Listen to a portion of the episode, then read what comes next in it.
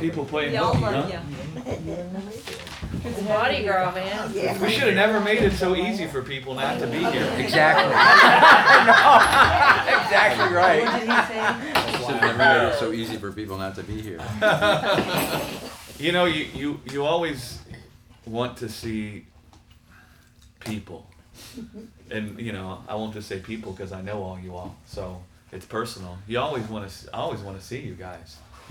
Um, but it's not that I want to see you so that I can feel good about the ministry, Mhm. right? I want to see you because I like you. And at the end of the day, we don't have the ministry so we can feel good about ourselves or feel like we're doing something right. And so at the end of the day, we only have the ministry so God can serve people with life. Yes. And what type of a situation would that be if we're like, well, we're only going to let God serve people with life if they're going to be here? and so then we eliminate the live stream and the recordings and all that. I mean, what kind of, it's like you can get it so twisted as to what's the even point of having the ministry, Right. right? It's, it's so people can see God prepare the table Yeah. for them, so that people can see that, that God wants to serve them with His life. And I promise you, God isn't waiting for people to come to Him to serve them with life. I mean, He's seeking after them. He He calls us by name. He first called us by name before we called Him by name. I mean, how can we call Him Father unless we first heard Him call us Son? I mean, we we have the whole thing backwards, and so yeah, it's good to see you guys. We love y'all. Um, but we're thankful for people to be able to hear the message because that's the that's really the point, right? Is for Absolutely. for people to um, just be conformed to the image of the Son, right? And and to, to find their lives being transformed by beholding themselves in the face of Jesus as if they were looking in a mirror, Right. right? And then watching the seed that is Christ being reproduced and, and you knowing you guys are out in the world, Yeah. right? Carrying with you the Father's love Yeah. right? Am- ambassadors for Christ, really. A living epistle. And not in the sense that we've been traditionally taught, where you guys are out there with the sign, you know, telling people they're going to burn in hell, um, turn to burn, but just you guys going about your daily lives and living life and, and running into the people you love and the people you know and, and just sharing the love of God. Yeah. Yeah. It's Absolutely. sometimes it's too much. Yeah. You sit around and you think about it and you just start to cry. You know, and like we were just talking about out there, you just it's just it's so overwhelming when you just think about really all that God is Right. and all that he did. And it, it's so overwhelming just the joy of even be able to think about it. You know what I'm saying? To even just be able to like see what it is, to see into the depths of God's heart and to, to know that there's he's just oozing with goodness, right? He's just oozing with love and, and compassion and, and comfort. And just knowing that about God. I mean, the other day I was telling Becky, I'm just so amazed that we can even see God's thoughts. Yeah. And what an amazing thing to Right. even just be able to think about what God thinks. Right. Yeah. Feel what he feels. Yeah, that it- Yeah. you can I just know. see into it all. It's Yeah, just yeah. Right, I was thinking of when we were talking out there and just now. So we were talking about the fact that uh, um, the Pope community actually, our community lost another teen this week, Nicholas. Their parents own Nick, um, Nathan's restaurant. He'd had two heart transplants, and the second one just rejected, and he was just exhausted. And so he's, but to share with my grandkids the power. It's like the sermon you preached in the old building with the rope that we stretched across the very front of it, mm-hmm. and there was a little knot in the middle, right? That's where we are. Mm-hmm. And to know and to be so, and to have such a beautiful view now of what the rest of that is like mm-hmm. and what it's going to be like, and to know just that little knot. I mean, it's it's it's great while we're here, but it's just a little knot, and the rest of it is so much more magnificent. And to be able to share that with grandkids and Yes. kids. It's really important. The little knot in the rope represents our life here on earth. Yeah. It's just a teeny little part of the big, long, huge picture. Yeah. For those of you who weren't there. And just to be able to think about it with God, like we talked about purpose Yeah. and how we we were actually created to have a strong desire for for purpose. Yeah. Right? And, and the problem is we, we walk around in the world seeking to find our desire for purpose satisfied in things we can do in the world and things we can accomplish in the world and uh, things that, that people can observe about us in the world. Yeah. And and from that perspective of, of purpose, that's the kind of thing that people don't even realize their heart. I mean, I'm really in this thing right now. I'm trying to help people understand their hearts Right. so they begin to understand themselves. But even just that worldly idea of purpose heaps a whole lot of despair on parents that lose children. Because then the world starts saying, oh, they were never able to fulfill their purpose. Yeah. Right. Right? And they, they start thinking of, of everything that was robbed from them. Right? And their mind just starts twisting on darkness Right. as if death has won Right. Yeah. right? As if death can steal. And, and we don't realize that. But the whole point of Jesus coming is so that let him who stole steal no more. Amen. Right. The whole purpose of Jesus coming was to conquer death. So, like Paul would come and say, Oh, death, where is your victory? Oh, death, where is your sting? Well, if you're waxing poetic about what was stolen from somebody because they died, you don't understand the gospel. Amen. You're thinking like the world Right. Right? If you're thinking that these transplant, these transplants or, or this death has now robbed their child of their purpose, man, you don't understand what purpose is, Right. right? But when you start to understand that the purpose of every human being being born into this world is so that they could find themselves being filled with the likeness of the Father's life, and they could find themselves being immersed in the Father's love, that they could find themselves overcoming the death that's in the world and living eternally. Man, when you start realizing that's the purpose of every human being, that's how you start thinking. Right? And you don't judge purpose anymore by what you can do in the world or what happens in the world or what you accomplish in the world. You can do a lot of things. You can accomplish a lot of things. You can have fun doing those things. But you can never call that your purpose. And saying this doesn't mean we're indifferent to grief or mm-hmm. pain. Right. You know, you can listen, you feel the sting, but does the sting get conceived inside of your heart? Right. And so you can feel grief over a loss because you're going to miss your child. You can feel grief knowing that death isn't right. But the, the grief doesn't turn into despair. It's not conceived in your heart when you're looking at life from the perspective of eternity. Life from the perspective of what God began in the beginning when He poured Himself out so that He could serve us with His life. When you begin looking at life like that, that comes in in the middle of despair, in the middle of death trying to overcome your heart, in the middle of death trying to convince you that you've been stolen and robbed from. The truth comes in and it, it embraces you. It's like the compassion of God, like I just said. You, it's like you can see Jesus there holding out His hands, pierced, peace be unto you. Right? And it's like in that moment, man, when you see the Lord Jesus like that, you see his hands. It is I, right? The one who was nailed to the cross. Here I am. Lest you be confused, I'm not a spirit. Do you see the holes? Remember, I'm the guy that all the blood ran out of. I'm the guy they flogged to death and nailed to a tree. That death you're so afraid of, that death you think can rob you, look, here I am. Having overcome death and the peace. Right? That's not just a fanciful story in the scriptures. And yes, it is a- an account in the scriptures, and it actually happened. But Jesus has held his hands out to all of us. Peace be unto you. We're supposed to all see that. That's the shalom, right? Especially in the midst of sorrow. And you start to see, like Paul, oh, death, where is your sting? Oh, grave, where is your victory? Amen. Right? And, and you start finding that type of thing born in you. Yeah, eternity puts life into its context.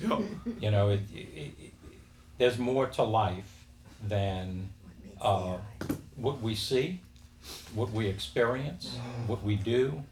That life in its proper context is when you become infused with eternal life. Yeah. All of a sudden, your life finds its context because you are one with the Lord and you find yourself in Him having everything that you need Yeah. for life. Having attained to your desire for purpose. Yes. Mm-hmm. Your purpose is to inherit the Father. And then you inherit the Father, and then you feel real happy. Right? Because sometimes, like I remember this baseball player, he thought his purpose was to play baseball and to win the World Series, to mm-hmm. pitch in the World Series and win the World Series. And then he found he did that, and afterwards, he he, he thought, "Is this Well, like he's in the locker room, Right. you know?" And he's like, "Is this is this it? Right. Is this wh- what I've been after?" Yeah. right. Right? And so we have this this this thing inside of us that we think if we can find our purpose and then we can accomplish our purpose or walk in our purpose, we're going to find this sense of satisfaction, right? But then we define that by some worldly thing and that can never satisfy you. And so, man, attaining to your purpose, there is a sweet satisfaction. It's called contentment, right? Mm-hmm. It's mm-hmm. called uh, awakening to the likeness of the Father inside of yourself and being satisfied mm-hmm. right is what the scripture says. And so yeah when you when you realize your purpose was to inherit eternal life your purpose was to be immersed in the love of the father and you see you've attained to that right by receiving or grabbing a hold of the life that is in the lord jesus you start to find find yourself feeling satisfied and you start to walk in this world not thinking you have to accomplish something it doesn't mean you won't but you're not walking around trying to find satisfaction mm-hmm. in relationships. Mm-hmm. You're not trying to find satisfaction in governments. Yeah. You're not trying to find satisfaction in parties. You're not trying to find satisfaction in anything, right? You you're just satisfied. And that actually makes you be able to function in life in, in a, in a less encumbered fashion. That's right, In other words, absolutely. when you're trying to mm-hmm. grasp something in the mm-hmm. world to find peace and joy and happiness and i- in the life that you're seeking for, y- i- i- it's like you're drowning trying to find a life preserver. Yeah. When, when in reality, if you already have it, then you can just enjoy your life and do the things that you have passion to do and, and do them in a way that's, that's not, life and death is not attached to it. That's right. Life and death is not attached to it. Jay. Mm, I was going to say, I totally agreed with what you said earlier for those of us in this room, but I went years and years and years with eternal life, and I completely loved the purpose driven life, and I endorsed it, and I dug into it, and I was going until you hear the truth, Yeah. until you understand and know what eternal life is really about, you'll flounder around in a carnal lifestyle. Yeah. And that's the way most of the church is today. Yeah. yeah. That's why I'm That's a good. Uh, that's a great point. I I think all of us deep in our heart, we we know the truth deep in there, and we can do what what you said and, and strive and strive, but somehow you know, it just ain't right. It just doesn't. I know, bring but me nobody tells you happiness. why. Right. Right? Yeah, Nobody exactly, comes and tells yeah. you why. Yeah. Everybody's on this, you know, especially in, in the Western world, this same um, commercial driven lifestyle, right? And, and so this is what we do, Yeah. right? I got to do this. Everybody's doing it. Well, we we were created to be satisfied. Amen. Yeah. We weren't created to not be satisfied. So if we're sitting around feeling like a yearning or a longing, something inside of us is going to tell us it's not right. no, it will. And like the purpose, like we said, the reason why you were so into that is because you do have a purpose. Mm-hmm. It's just it can't be defined by the world. Right. And I say this all the time. I, I'm so sorry to always bring everything back to Jesus. Mm-hmm. But, Sorry, not sorry. no, I'm not. I'm not. But Jesus is the Word made flesh about your purpose. And I'm talking about the glorified, resurrected Jesus Mm-hmm. is the Word made flesh about your purpose. Yeah. And so, what do you see in Him? Right? What was what was in Him as the Son of Man? What was His purpose? To overcome death and to live forever in glorified, immortal flesh. Amen. To know God in His flesh, and I don't mean know intellectually. I mean to know God by way of experiencing the fullness of God by His likeness manifesting in your physical body, in all of your senses being actuated by His incorruptible life.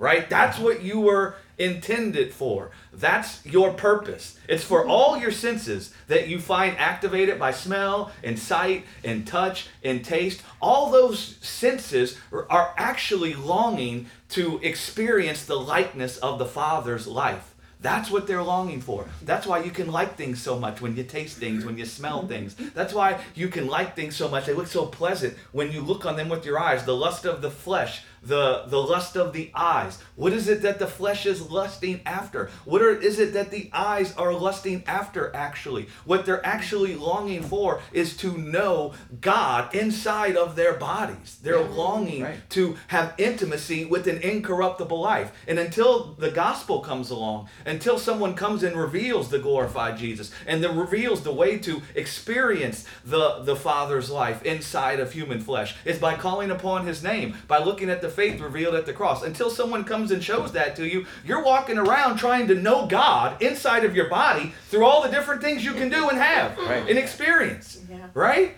That you're really you're trying to know God. Yeah. Mm-hmm. Right? I like Mardi Gras. We got Mardi Gras going on right now. I got nothing against Mardi Gras because it's not about whether you go to Mardi Gras or don't go to Mardi Gras. It's about what's in your heart when you go to Mardi Gras. Mm-hmm. Right? Nothing is evil in and of itself. Right? All things are lawful, not all things are profitable. But a bunch of people are going to Mardi Gras, and you know why they're actually going to Mardi Gras? They desire to know God inside of their senses. They desire to experience God. And they've gone to Mardi Gras before and they've had their senses excited. And something inside of their bodies, in their senses, says, This is nice. I'm meant to feel this way inside of my body. Right. And now, because they don't know that it's the likeness of God's life that's meant to cause their senses to feel that, now they're seeking God actually Right. by going to Mardi Gras. And when I mean seek God, they're seeking to experience or feel God inside of their bodies. Amen. That's why we like it so much when we feel good. You- that, that's why we don't like it when we feel bad. How many of you like it when you feel bad? How many of you like glory to God? Why? I, I say this all the time to people, and I, it's like a, a, a dead horse I'm beating now. Did anybody had to teach you not to like it when you don't feel good? No. I mean, I, I hate to get philosophical, and it's not really philosophical, but it sounds silly. But why didn't somebody have to teach us not to like it when we don't feel good? Why weren't we indifferent? Why weren't we just like, who cares? I don't feel good. So what? Do, do you see what we could have just as easily been? I don't care. I don't care. But there was something in us already that was telling us we were meant Right. to taste, to see, to handle God by way of having His likeness manifested in our physical bodies. And the moment we don't feel good, something is communicating to our hearts to tell us that we're separated from life. Yes. Mm-hmm. And we, we don't like it. Right. But when we feel a positive emotion, when we feel a positive connection, our senses, we eat something we like, mm-hmm. we see something that's pleasant, right, to the eyes, right? And we see something, the taste is nice. Why do we like that so much? I'm telling you, we like it so much because our bodies are groaning to know God. Again, I'm not talking intellectually. I'm talking in in the sense of being intimate with someone, right? Where the two become one, and all that they are is manifested inside of you, right? Uh, We're longing for that, and if you don't understand what it is you're actually longing for, you'll end up trying to find it in things in the world, and you'll end up thinking that you're actually longing for those things. Yeah. You, you, you think you're longing for a person. Right. You think you're longing for a, a, a, a certain uh, food or a certain accomplishment or longing for a certain whatever, right? Who brought the king cake? What, what you what you had said at uh, Cindy and Jay's um, was really epic. Uh, very helpful for all of us, everyone. You said, um, if you feel lack, that's the evidence that you believe a lie, and God is the portal to exposing that lie and knowing the truth. Yeah.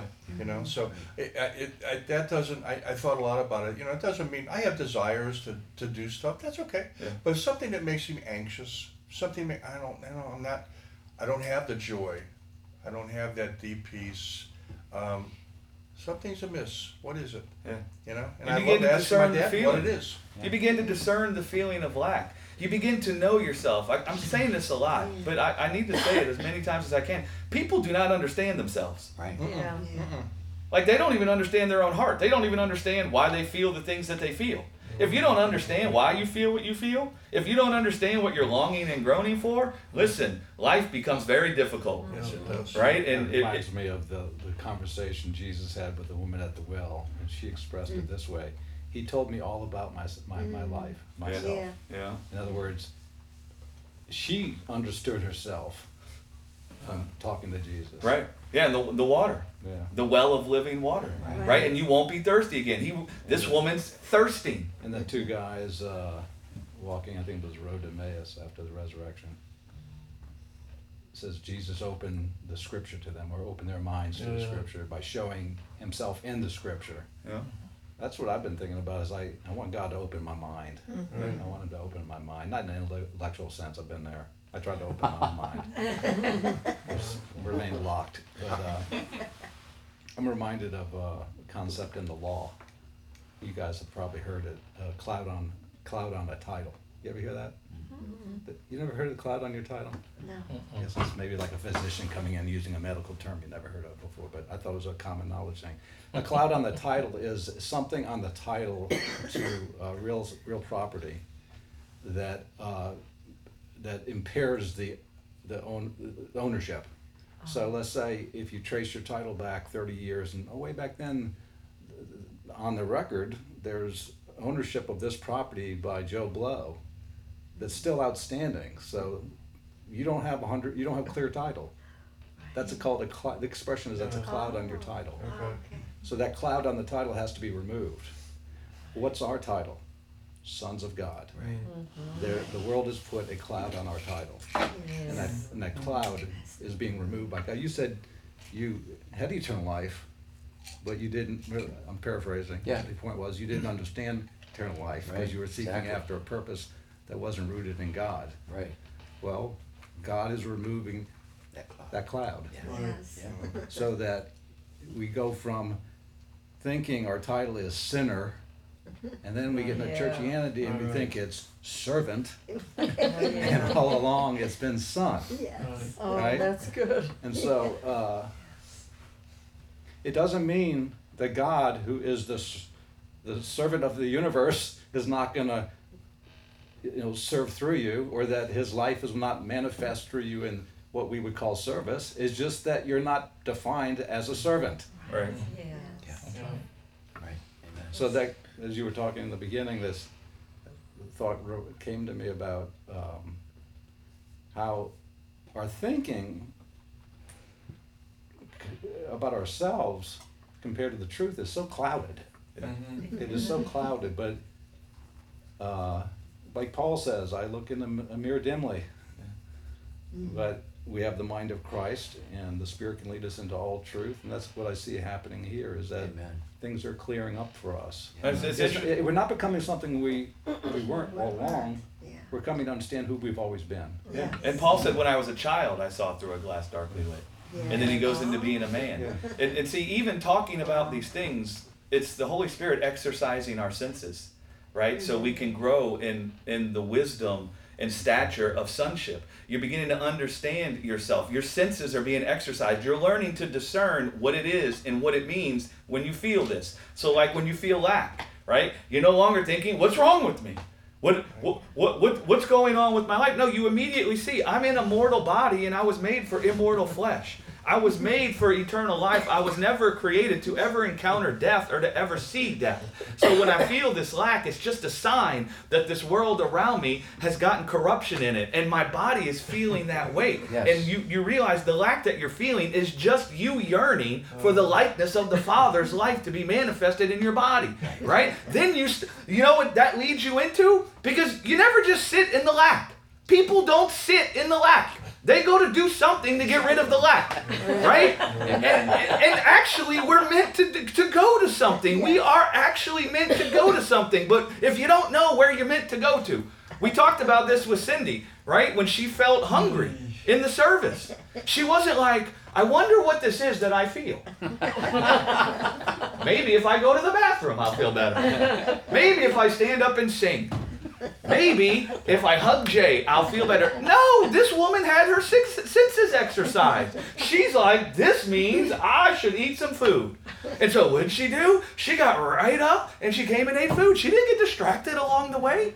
She didn't think she needed to go buy tickets to a concert. She didn't think that she needed to move out of the state or out of the country. She didn't think she needed to go on a cruise. She, I need some Fritos. And she went right to it. And then you know what? You know, amazingly, the woman starts feeling better.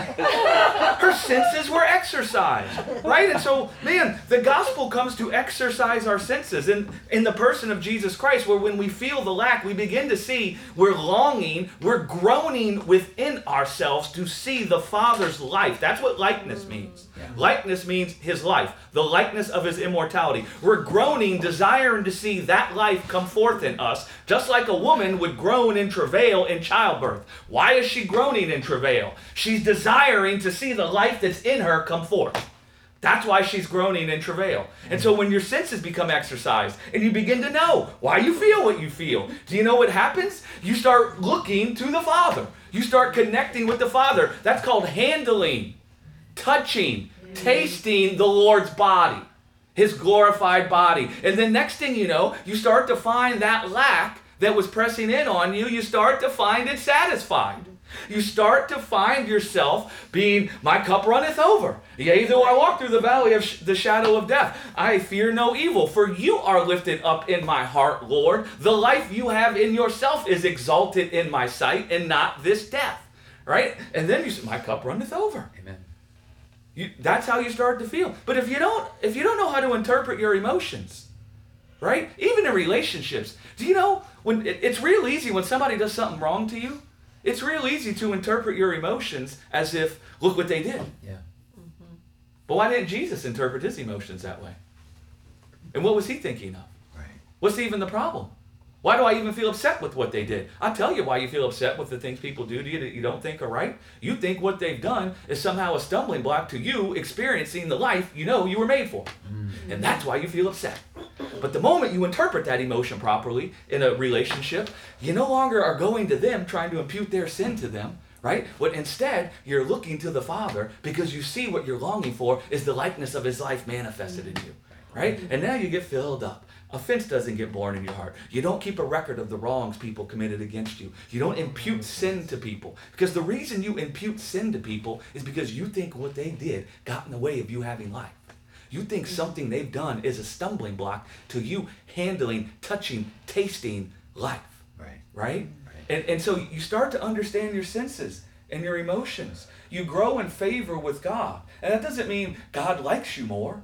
It's not like God favors you, like we've been taught in Western Christianity, right? Like a pagan kind of God. It's not talking about, like, well, Zeus favored, you know, his son. I can't, Clash of the Titans, I can't remember the dude's name. It's not that type of favor. It's talking about you grow in intimacy or your experiential knowledge of eternal life inside of a human body right? You grow in your understanding of what your senses are longing for. And then you start touching, tasting, handling the Lord's body. And do you know what that does inside of you? Mm. It starts helping you or it gives you favor with man because you start to understand people.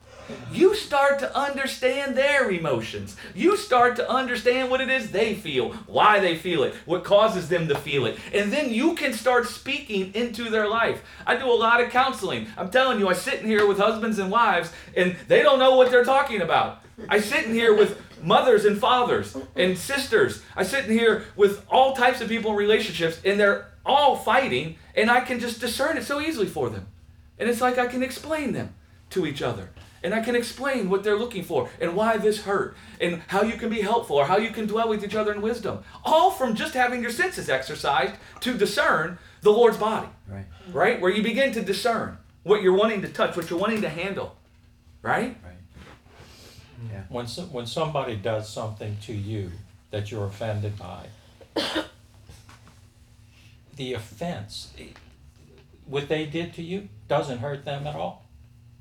It hurts you Yeah. because of the way you're interpreting what they did. Yeah. So you are in anguish over what somebody said or did to you that really has no power to do anything to you, or should have no power to do anything to you. Because you are allowing what they communicated to you to speak something to you that you lack something, something is wrong with you. Yeah. But when you know that you don't lack anything, that there's nothing wrong with you, that you are a child of God in, in whom He is well pleased, whatever that person says to you doesn't really matter. Because there is something in them that is producing the death that is coming out of them. And then you can start looking at them and saying, whatever they said is not hurting me, but there's something hurting there. Yeah. Yeah. And you can look to them and say, what is it that is causing them to, to spew this stuff out Right. toward me? Yeah, you can you know what hurts Discern them. them, right. You, you you can know what hurts them. And listen, guys, do you know if we were all clothed in glorified immortal flesh? Do you know we'd never be upset with somebody doing something That's bad to us? Mm-hmm. Do you realize we'd never even feel a negative emotion? Right. Does Superman look upset when somebody shoots a bullet at him? Does he get into why did they do that? Does he get into this whole like emotional thing where he's offended? No. No. I, I- so I don't even think we realize the reason why we can even feel hurt and upset when somebody does something that isn't born from life is because we have mortal bodies right now. We have bodies that can feel weakness. And so you can still feel a certain way when somebody does something that's not right. But what happens is, is through your senses being exercised, you discern the emotion properly and you start seeking the Father for the the the comfort that the, the comfort that comes from his likeness, from handling him, right? From connecting with his life. And so we're gonna feel the pressing in. It's not gonna feel nice, but we need to understand why it doesn't feel nice. Because if you understand why it doesn't feel nice, that begins influencing what you do in the midst of it not feeling nice. Mm-hmm. Right? And mm-hmm. you'll end up connecting to the Father instead of coming and laying your your sin or the, the people's sin on them, like Jesus. Mm-hmm. Father, forgive them, for they know not what they do. You think it felt nice when those people were nailing Jesus to the cross? You think his body felt good? But you know, Jesus discerned what was going on. He could discern the emotion. He could discern the confusion that tried to come upon him, the contradiction. He could discern it. He could see my body longs for the likeness of the Father's immortality. Mm-hmm. Right. And so those people couldn't give it to him anyway. Right. Even if they didn't nail him to a tree, that couldn't give him the likeness of the Father's life inside of his body. Only the Father can. So instead of looking to correct their behavior, to deal with his emotion, what is he looking to? The Father. Right? Mm-hmm. And then he finds himself being satisfied. Amen. He's awakening to the Father's likeness. I shall be satisfied when I awake to the Father's likeness. That that's what it says. Mm. That's what the scripture says. Mm. We should think about that. So when you the next time you have an emotion, I promise you what we all do when we have an emotion, we immediately think we know why we feel it. But maybe next time, stop for a second and just talk with God. Mm-hmm. Why do I feel this? What's going on in me, Lord? Instead of running down the road with all of our own conclusions. And I've already given you the answer. I've already told you why you feel negative emotions. You're longing, you're groaning to see the Father's life manifested in you. You're groaning for a life that can't be harmed. You're groaning for your life to not be harmed. That's why you get upset when somebody does something. You think they've harmed your life. And inherently, you know you're meant to have a life that can't be harmed. And the moment you think your life has been harmed, do you know what you start thinking? That you're not as you ought to be, or you don't have what's right for you to have. That's why we all start talking about our rights. what we do, I don't deserve to be treated like that. Where, do- where does that kind of thought even come from? You know something God's never said? I don't deserve to be treated like that. You know, God's been more abused than anyone. I mean, God came in the flesh. Jesus is Emmanuel. Right. He came in the flesh, and we flogged him to the point of death, stripped him naked, put a crown of thorns on his head, and then nailed him to a cross. The Lord of glory. He's the most abused individual that there's ever been. He's been blamed for more suffering than any person that's ever lived. He's been evil spoken of more than anyone that's ever lived. And you know what you never hear God saying? They didn't give me what I deserved. I didn't deserve that. Why? Why doesn't he think like that? Because he has an incorruptible life. Amen. He has a life that can't be harmed, right? And he's always thinking of that life. And he's always intimate with that life. I mean, you're intimate with the life you have. And so it's like, stop and, and, and ask yourself. We call it getting in touch with your emotions. you got to get in touch with your emotions. Even that worldly thought, it's true. But it not in the sense that we teach it. Right? Getting in touch with your emotions is having them discerned by the glorified man Jesus. And you start to see that's what I'm yearning for. And now you start to understand all your emotions in light of that. Right? Then what happens when you have an emotional day, or you feel lack, or you feel hurt, or you feel pressed in on, or you feel confused, or you feel doubt, what happens is is that draws you to the Father, which is what Jesus was doing all the time when he was praying. And that's what growing in wisdom and stature is, and in favor with God and man. Jesus had to grow in his understanding of eternal life inside of a perishable body. It's a contradiction. It's a contradiction to have an incorruptible life to be, be clothed in a body that's corruptible. That's a contradiction. Well, Jesus had never been clothed in perishable flesh. He had never been clothed in a body that could die. He is eternal life, but now he was born of a woman, born of blood. He came in the likeness of sinful flesh. He came in a body that could feel weakness. The Lord of glory never felt weakness, he never felt fear pressing in on him. He never felt that before. He had to grow in his understanding of what it means to be a human and have eternal life while dwelling in a body that's corruptible. He had to learn what to how to make sense of it. He had to grow in that. That's growing in the wisdom and stature of sonship. Yeah. Right? And because he came into the earth, not having felt those emotions, but knowing that he's longing for the Father. He's longing for the likeness of the Father to be manifested in his body. Right? Because he came in the world knowing that, the Father was always lifted up in his sight. So when he felt the emotions, when he felt the pressing, when he felt the lacking, he never, what's going on? What do I do? That's why you don't ever see him doing things that we would call sin. But what does he do? He connects with the Father. Now he starts understanding himself. He starts understanding why the feeling of hurt could come. What where confusion comes from. What's the confusion? I tell you what the confusion is. You have eternal life, but you have a body that's dying. That's real confusing. Yeah. And you can have conflicting emotions, right? You can have conflicting emotions. And so Jesus had his senses exercised to discern good and evil, right? And that's what the gospel comes to do to all of us. All of us are growing in wisdom and stature, the stature of sonship.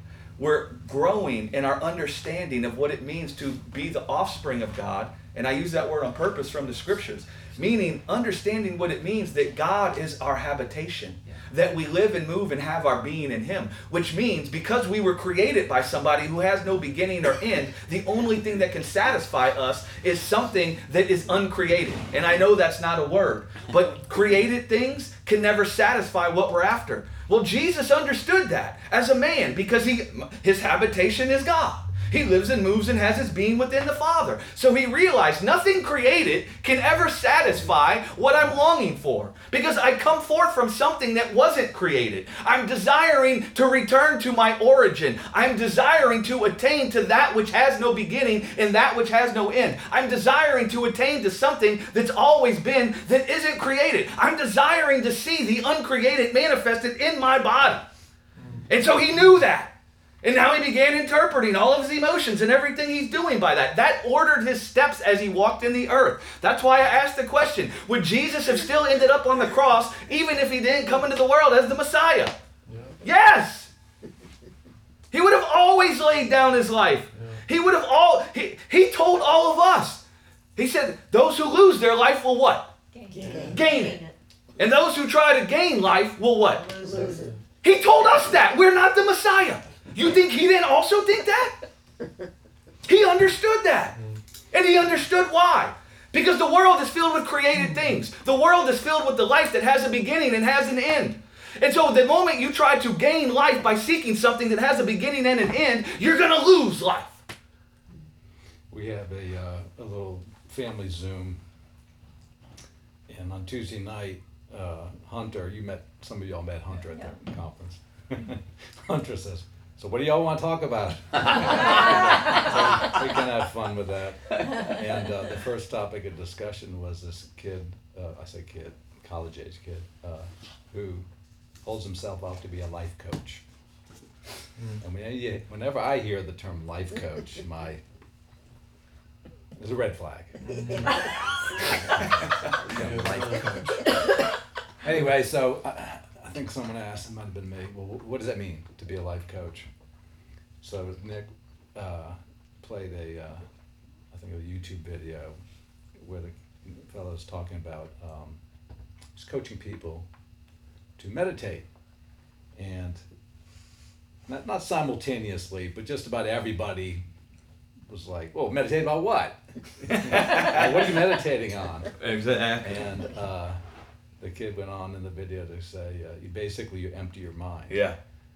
And I think it was Callie who said it was impossible not to think about something, even if you're trying to empty your mind. But it was satisfying to me to, to see everybody immediately pick up on the fallacy of that. Yeah. That was that was, and I'm just like I'm sure God is pleased with this conversation.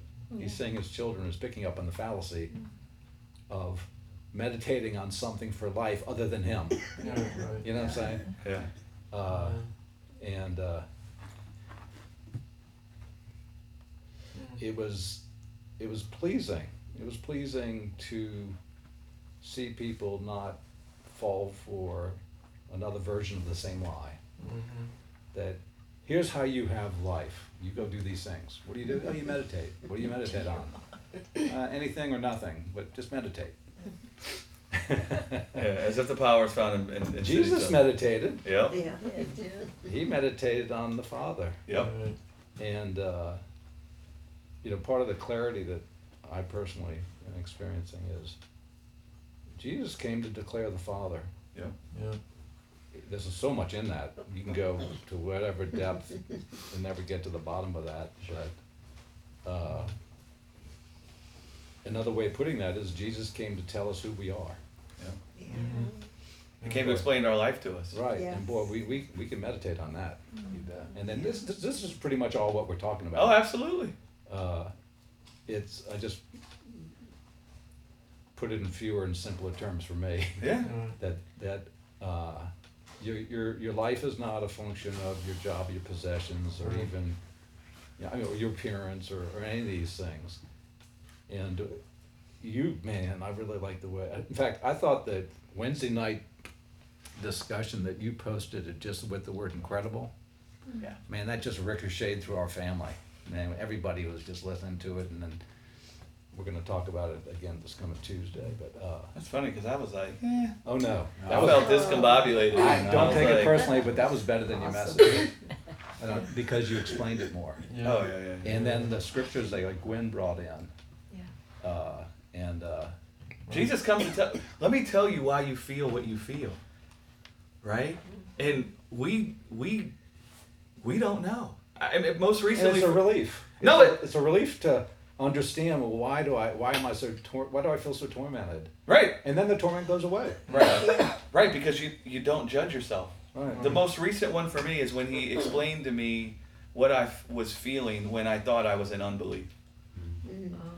Right? Because I felt pressed in on, I felt anxiety, I felt all these things.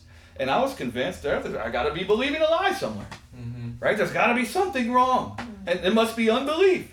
And so I'm just talking with the Lord about unbelief. You were meditating. Yeah, help me, help my unbelief. Right. right. And um, man, all of a sudden, God's like, well, Greg, do you think Jesus was in unbelief when he was sweating blood? And that was the beginning of him explaining to me what I felt, Mm-hmm. right? Because I had made this unrighteous conclusion about what it meant that I felt this way, mm-hmm. right? And I thought it was not normal for me to feel this way. I was coming behind, and now I need to get rid of that feeling so that I could have what I was supposed to have, right? So that I could taste and see. I'm obviously not tasting and seeing that the Lord is good. That's why I'm feeling this way. And then he shows me Jesus, and it's like he's playing uh, chess with me because he knows that I would never believe Jesus was ever in unbelief. I know for a fact he was never in unbelief. So then he comes and says to me, What's going on in Jesus when he's sweating blood? You think he felt anxious, Greg?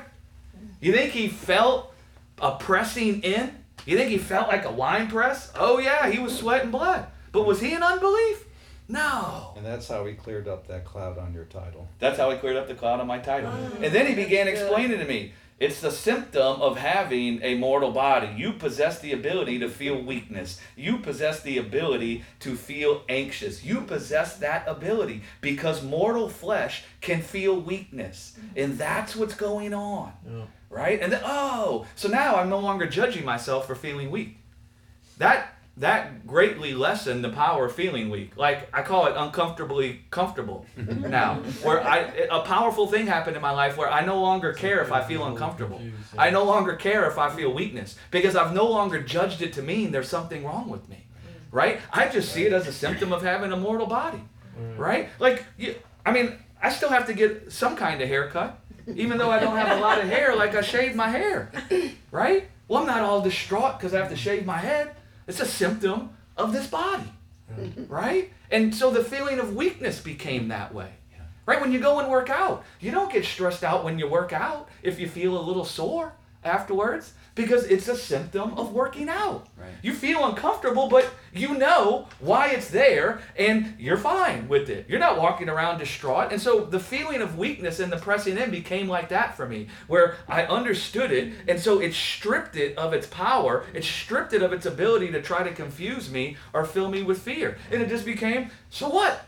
I feel weak. Right? And then you know what I do? I realize there's a treasure inside of this earthen vessel that can feel weak. And the treasure is the Father's likeness. And my earthen vessel is actually longing for the Father's likeness. Oh, I see the Father has actually given me his likeness by giving me his Holy Spirit. Now I'm awakening to the Father's likeness inside of me. Now I'm feeling satisfied in the midst of feeling weakness. Now I feel strong again. You see? You take a medicine. We take pills everywhere. I mean, we, we, we're, we're like the most medicated society that's ever lived. We just are. I mean, w- there's something for everything, right? I mean, you can't keep up with all the things. There's even something for everything with my dog. I mean, we got all these different things for my dog, right? For their joints and their back and their hair and their their uh, flaky skin. And I mean, the dogs are medicated. Everybody's medicated, but there's actually something called the gospel. The gospel, and it's a prescription, not a prescription. It's a prescription. I got that from Lions. And what it is, is the Father's likeness. And you become awakened to that. And you become awakened to the real ailment, right? Mm-hmm. Which is a mortal body. A, a, a body that is perishable, that's perishing. A mm-hmm. body that has gotten death to be able to be manifested in it. Right? That. That body. That's the ailment. Well, what's the answer? That's why the physical resurrection of Jesus. Most Christians don't even understand why Jesus had to be physically raised. Most people don't even think it matters if he was physically raised. We're going to go be spirits one day, right? And especially in Western Christianity, where we're taught that God was so angry with us, he had to beat up Jesus, we, we grapple with then why the physical resurrection? What does that have to do with anything? And then we spend all of our time talking about the cross. And it's not bad to talk about the cross, but we never talk about the cross from the proper perspective. Right. We talk about the cross as if that's the Father beating the Son. And now when we come to the cross, we feel guilt and we feel shame and we feel like, look what happened to him because of us. Mm-hmm. Because we're bad boys and girls. Never had anything to do with that. Jesus is the Father laying down his life for the world. Because it's his good pleasure to come and conquer death in the flesh. And now you start to see why a physical resurrection. You start to see what it's all about. And you start to see the only reason why there could be a physical resurrection is because it bothered God that we were dying. And you start to see the only reason why there was a cross is because it bothered God so much that we were dying that He'd rather come into our death and take our death into Himself than let us die. And now you start seeing this guy loved me so much, he took my death into his own body. He let death completely manifest in his body so that he could take it into the grave, leave it there, and then swallow it up when he came out of the grave in glorified immortal flesh. And then he could show us the likeness of what we're all groaning for. Yes. And that likeness could start discerning our hearts and our emotions. And then we can start understanding what it means to be human and what it means to be a son of God. And son doesn't have a gender attached to it. Right. Son just means someone who's inherited the life of the Father, Right. right? Yeah. Yeah.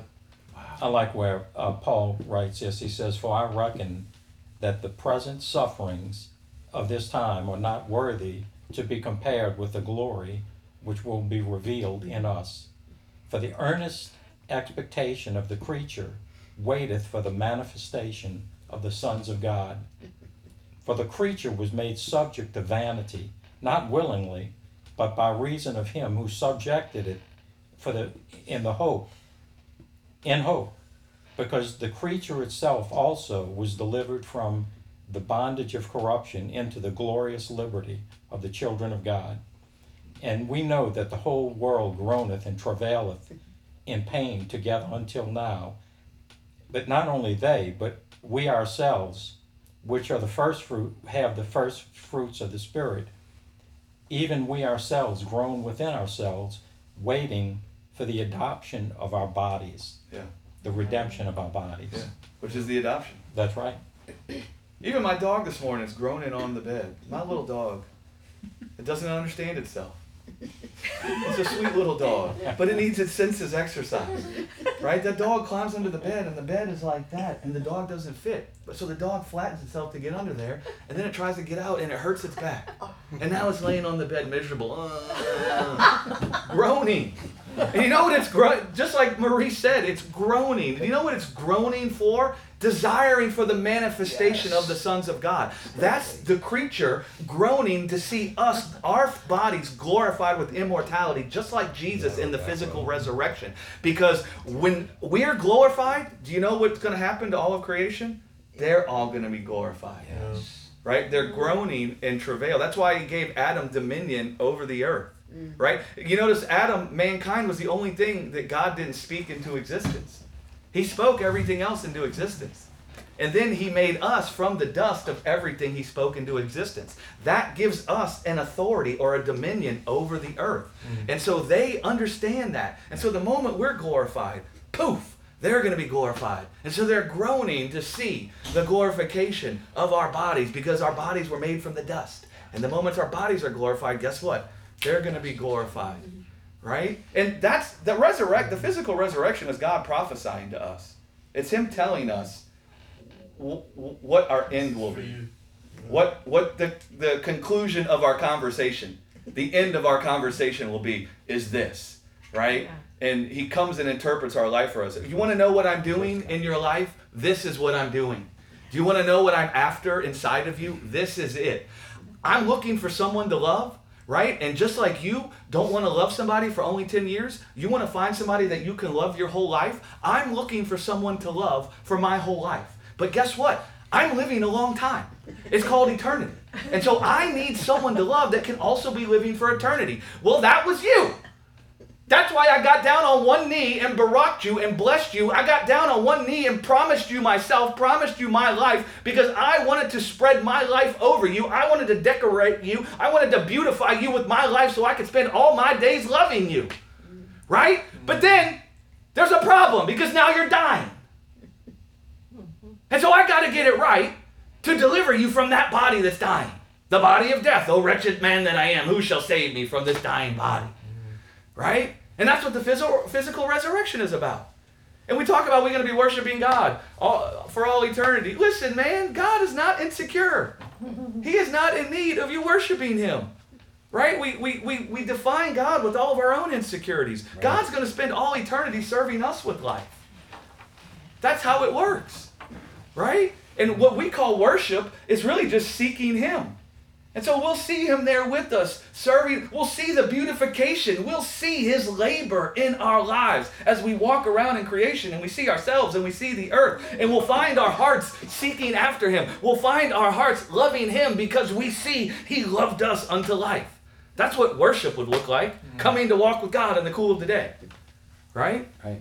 But I think we have to stop now. Otherwise, we'll just have to cancel service and just. I, I did want to put in a pitch, thank you, Thomas, for Wednesday night.